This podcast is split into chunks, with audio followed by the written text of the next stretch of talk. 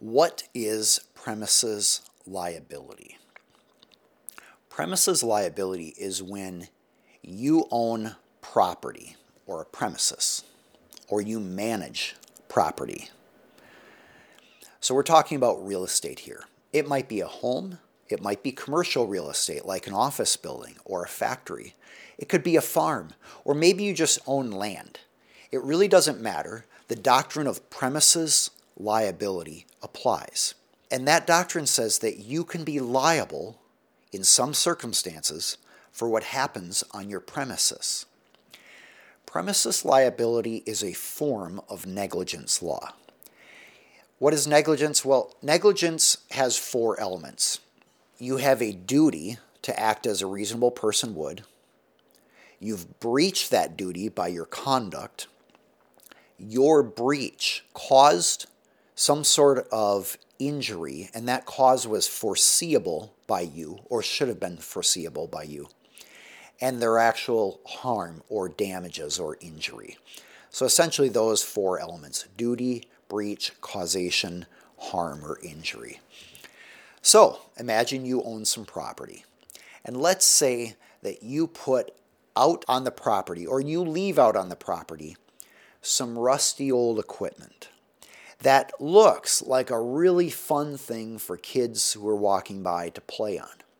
But it's sharp and it's rusty and it's dangerous and it could break at any time.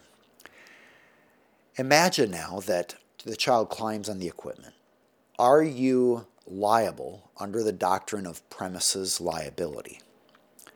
Well, let's go through the analysis. Do you have a duty to keep your equipment that's on your property safe from people who would be trespassing from you? And then, if so, did you do it? And then, obviously, in this case, the equipment caused the injury. So, here in this case, it illustrates the whole question of what if somebody's on your property? And there might be different categories of people on your property. What if somebody's coming on your property to steal from you? They sneak in in the night. They're armed. They're coming there for the purpose of stealing from you. Or maybe it's a guest of yours.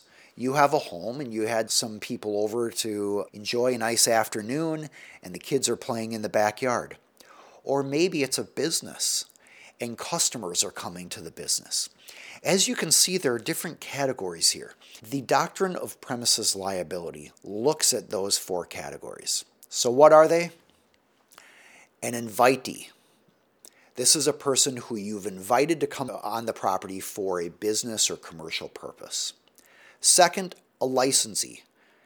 This is a person you've invited to come onto the property for a social purpose or they're there for a permitted purpose.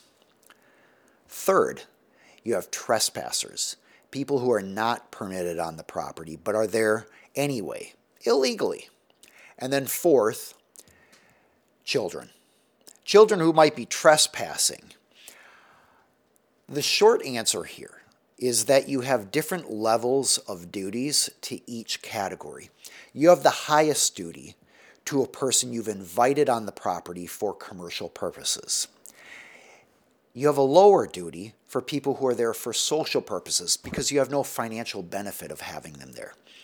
And you have the lowest duty to a trespasser, but you still have some.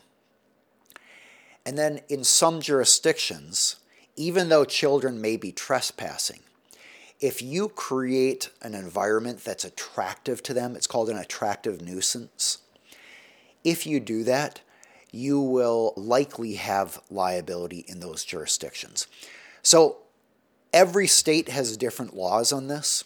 This is generally what's called common law. In other words, it's not necessarily laid out in detail in the statutes.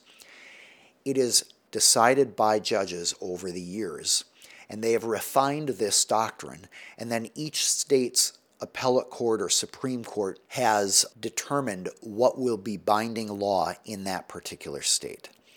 So just keep this in mind. You do have a duty to avoid dangerous situations for people. So, being negligent about leaving sharp objects in a yard, slip and falls can be negligence. Now, in Minnesota, we have ice all the time. So, there's an assumption in Minnesota that during the winter, sidewalks can be slippery, especially after a snowstorm. But perhaps after a reasonable period of time, a person could expect that a sidewalk will generally be safer. It will be shoveled, but not right away after a storm, not after a, a rain that freezes. Inside a store, if there's a puddle of water leaking from a roof, if the store doesn't know about it, none of the employees know about it, they may not have any liability yet. But as soon as they know about it, or should know about it, they should be mopping it up or putting up a sign. That's where a slip and fall case can come into play. These are generalities, every state is different, but that is the doctrine of premises liability. There are a couple other things you should know. As a practical matter, you can generally get insurance to protect yourself from premises liability. That's a great option. It's really important if you have people regularly coming onto the premises.